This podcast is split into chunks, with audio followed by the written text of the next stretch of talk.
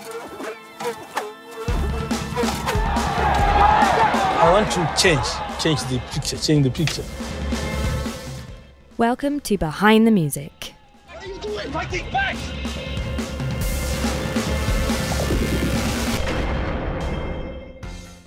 These three special shows explore the arts versus oppression section in the Human Rights Watch Film Festival, currently taking place in London.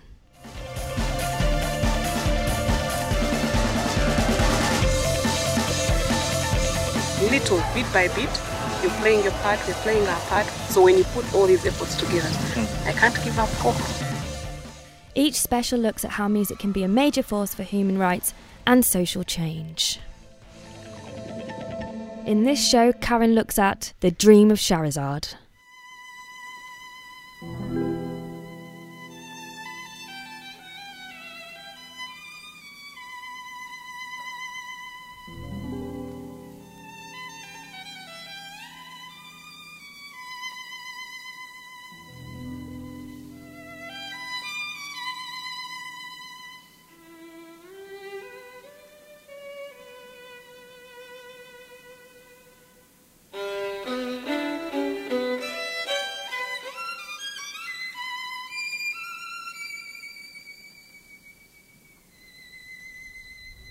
Welcome to SOAS Radio Behind the Music. That was Rimsky Korsakov's Scheherazade to start us off on our Behind the Music special, looking at the films that look at music and change as part of the Human Rights Watch Film Festival.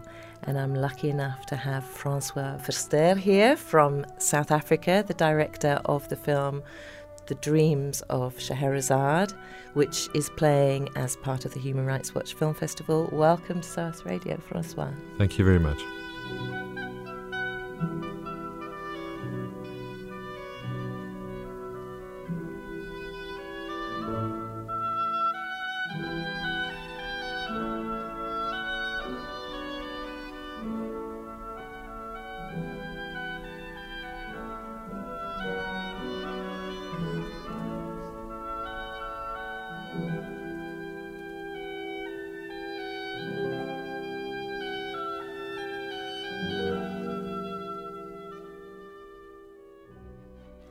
Francois has been making beautiful, powerful, poetic documentaries for many years, and I've been a big fan of his since I first came across his work over 15 years ago. Francois has won many awards for his films, including an Emmy for The Lion's Trail, uh, a music documentary which traces the journey of the South African classic The Lion Sleeps Tonight, which is a great film. He's in London for the UK premiere of The Dream of Scheherazade, and uh, we're really happy that he found time to come and talk to Behind the Music.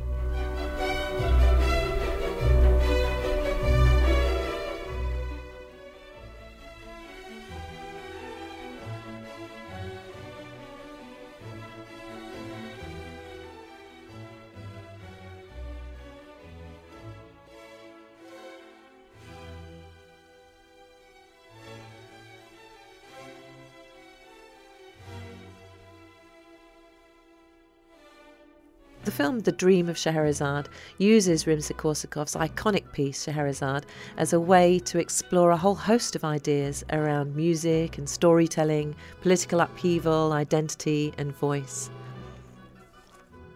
It's an unusual choice of music for a South African filmmaker, Francois. How did it come about? Well, uh, to take things a little bit further back in history, I grew up listening to classical music within South Africa um, and also playing classical music, as did a lot of uh, middle class white kids. And in a context such as South Africa, there were a lot of, or a relatively large amount of money was given to um, developing and promoting classical music, particularly because in a sense, I think the National Party government perceived it as a form which set white South Africans aside from black South Africans. It was very much kind of seen as a European high art form.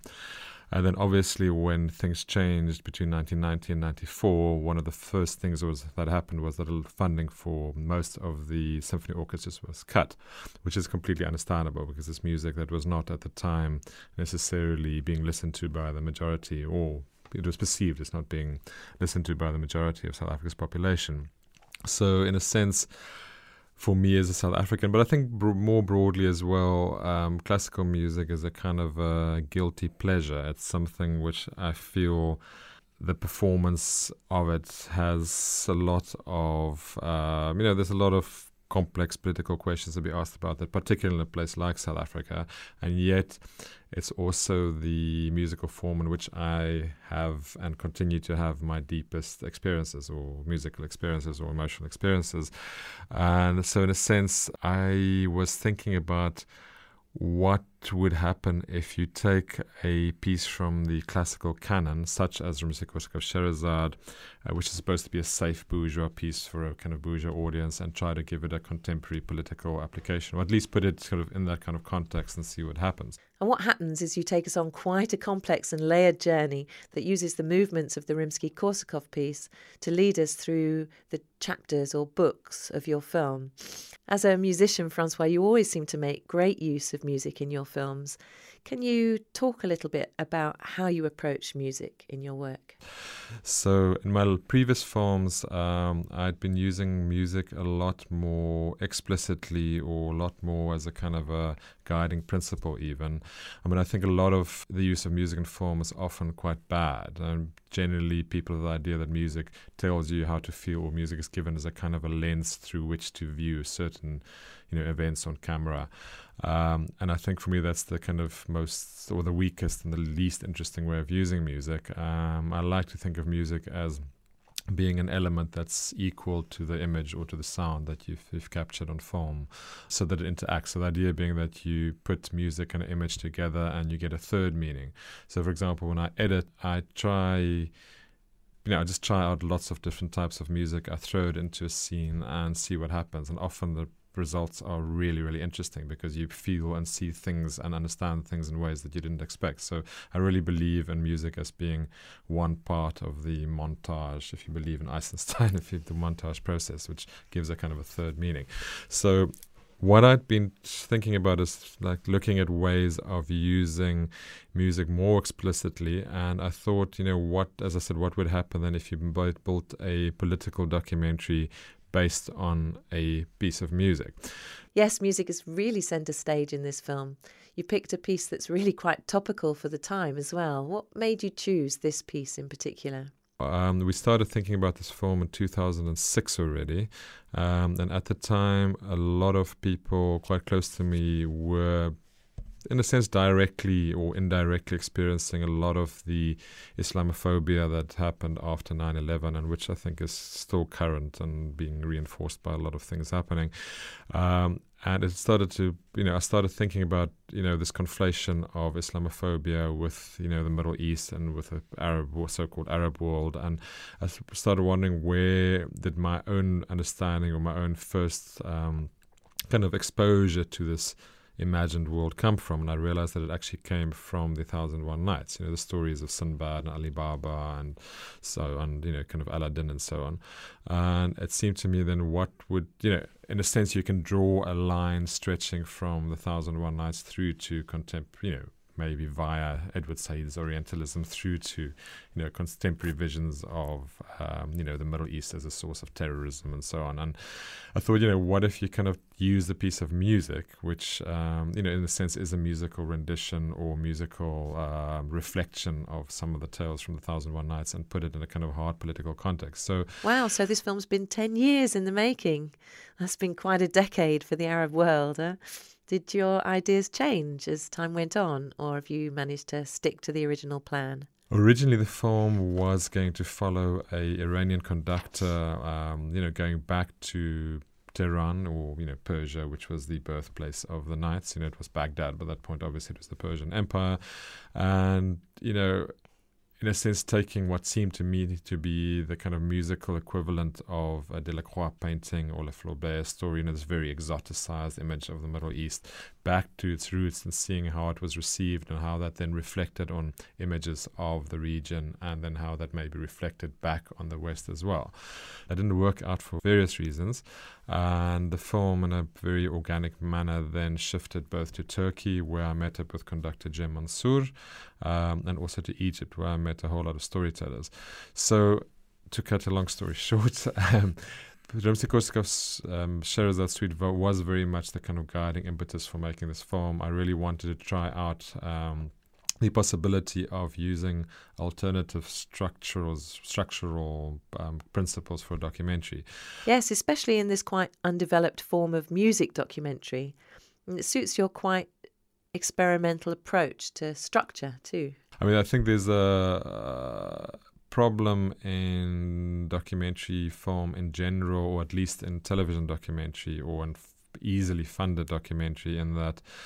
Um, commissioning editors very much demand character narratives. They demand films that have clearly defined um, thematic, sort of, you know, which is doc- what a documentary does. You are supposed to kind of give order out of chaos. But I think what we have now is a kind of a tyranny of narrative and a tyranny of subject. And it seemed to me that by using a piece of music which offers different structural principles, maybe you could break away from that. So the film consciously tries to use a musical form as well as the form of the Thousand and One Nights, which is a you know, whole lot of interlocking stories, to try to get away from this kind of you know predominance of a character, single character narrative.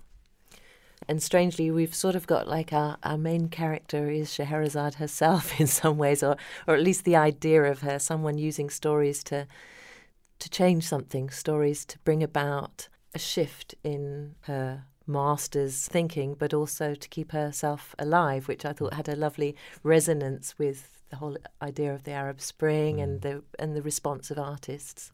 So as this piece is so fundamental to this film, there might be some who aren't so familiar with it. Let's listen to how it opens. That might jog people's memories.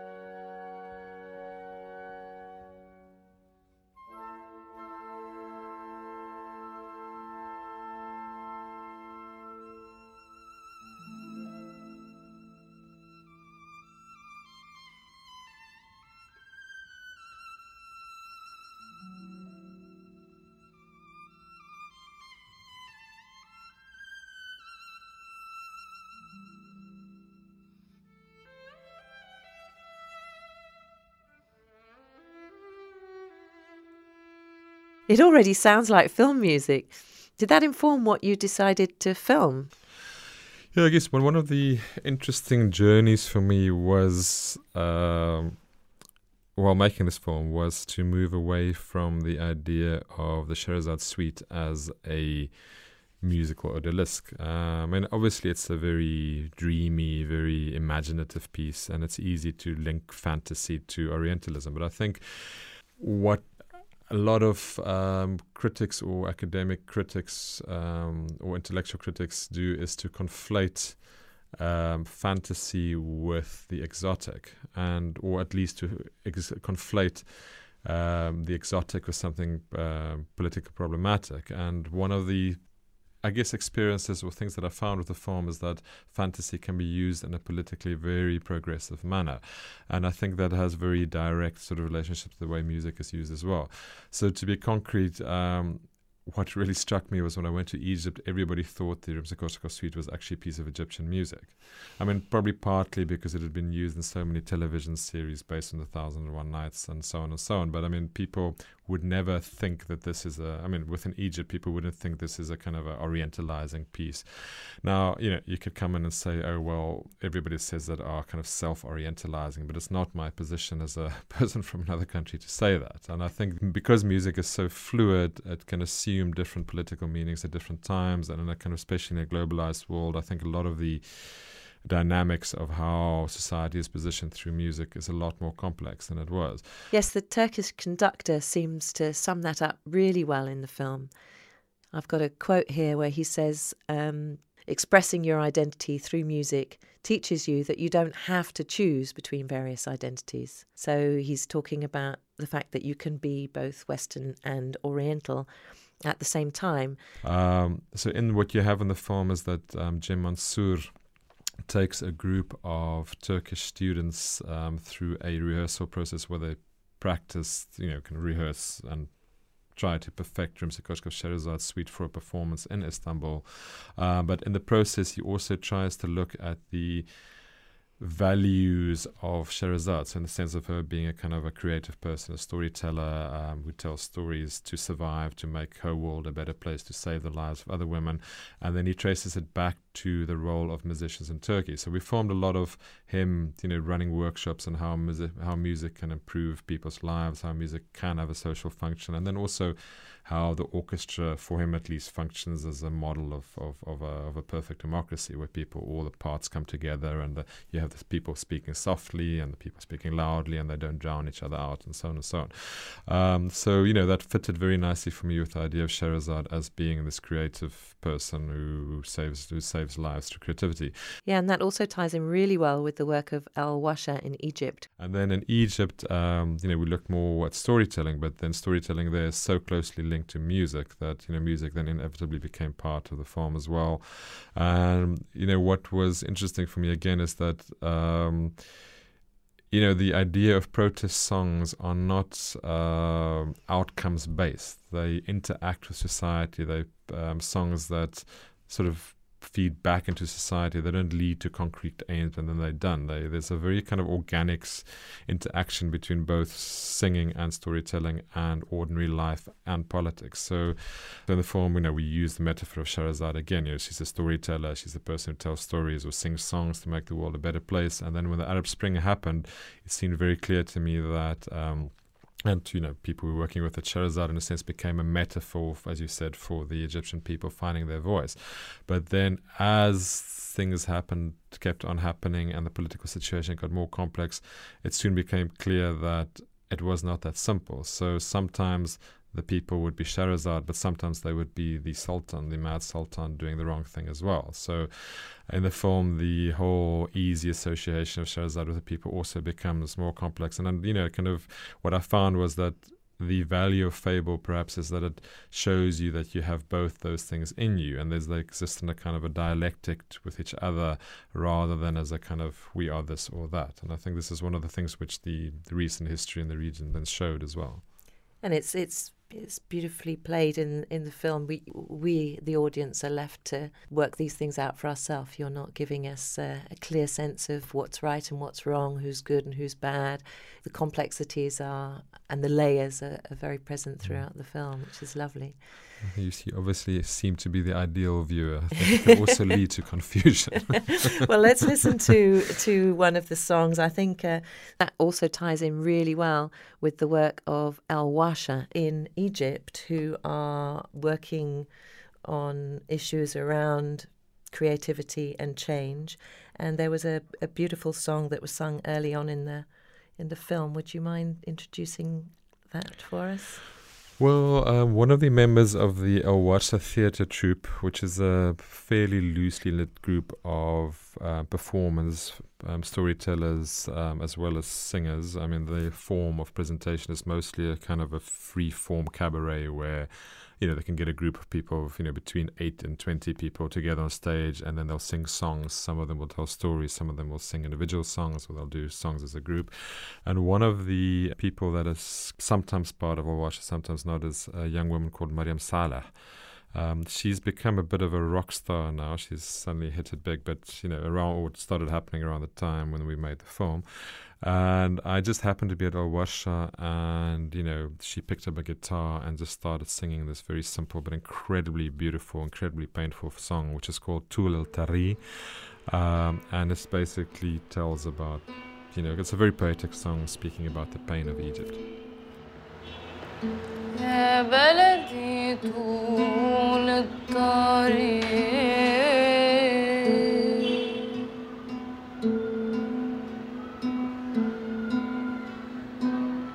تبلع تراب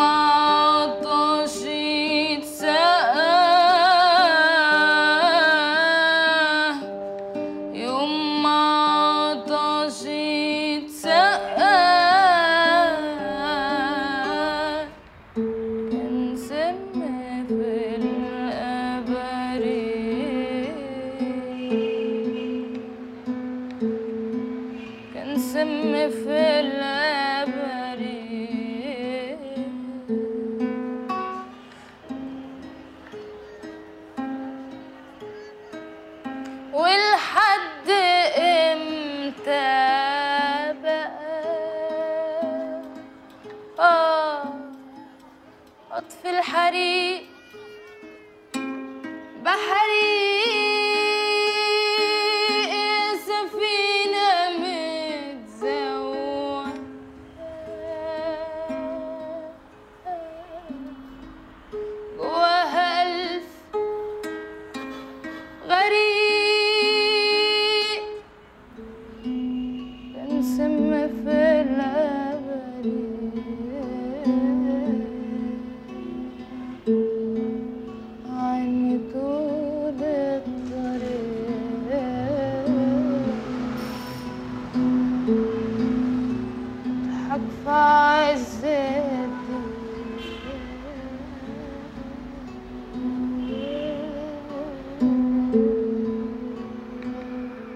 So that was Miriam Saleh singing Tul El Tare, and I thought I'd uh, give you a bit of the English translation, although uh, it sounds a bit melodramatic in English.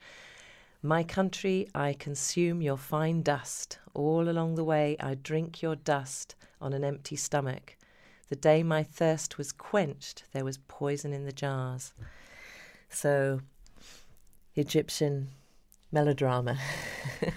Well, I guess for me, I suppose it, um, Arabic is maybe a little bit like Spanish, where things don't quite translate to the same resonance you know, into English as what they have have locally. So, I mean, this song is it's a kind of a general song about her personal pain and about you know the pain of Egypt, but also then in context feeds into it has a political dimension in that it's the kind of song people would make up in you know kind of in the lead up to the revolution as well. Uh, so there's a kind of a yeah, the kind of an organic interaction, as it were. I think. Yeah, so that song is is very poetic, and the language takes us on our own journey. But so, so what about music that works for protest? There were a few songs that were doing that, but n- n- not so present in your film. Well, I guess um, the, the film isn't particularly low looking at protest songs. I suppose it's looking more at the the interaction between uh, music and politics and society, and looking at how maybe those um, interactions are not quite as um, outcomes driven or you know kind of work in more in more kind of subtle ways but obviously during the revolution in the sitting on Tahrir Square and elsewhere people were singing songs and there's a lot of music going on on Tahrir Square and I think you know again Um, I mean, I'm not an expert on this, but as I, as I, as I understood it, you know, music very much fulfilled all the um, usual um, functions of protest music. It was a way of binding people together. It was a way of having fun. It's a way of people giving voice. It's a way of, of you know creating solidarity and companionship. It's a way of just kind of building moral strength. It's a way of probably you know kind of having access to um, poetic or artistic truths, which um, you know kind of in a sense transcend hardship or transcend the kind of political situation you're in. So, you know, all those kind of very positive effects that I think, you know, you had in South Africa, for example, where, you know, uh, protest music was very much a conscious way of, of building people's strengths. I mean, I think it had all those functions as well. Yeah, and I think that in the early part of your film, you there's a lot of people talking about the power of music mm. and story and creativity in general to to heal mm. as well to heal and it's uh, a way of using your imagination to help you cope with mm. with. Um, the reality around you yeah. and I think that brings us to a performance again in the film by El Warsha um, the theatre group which is a more more political song. No, that's actually a, a old song. It's a, I think it's a 15th or 16th century song. It's from the a very very very long piece, um, which apparently has something like a million verses. I'm not sure if that's correct, but something like that, something crazy called the Epic of Beni Hilal. Um, and it's a couple of quatrains taken from the epic, which has recently become popular again. Um, I just found this incredibly moving, uh, beautiful piece, which it's in part it speaks about, or the specific part speaks about how God created both Christians and Muslims, and so in that sense, it has a kind of a political message of bringing people together. But just in terms of the um, serenity is the right word, but the kind of healing quality of it.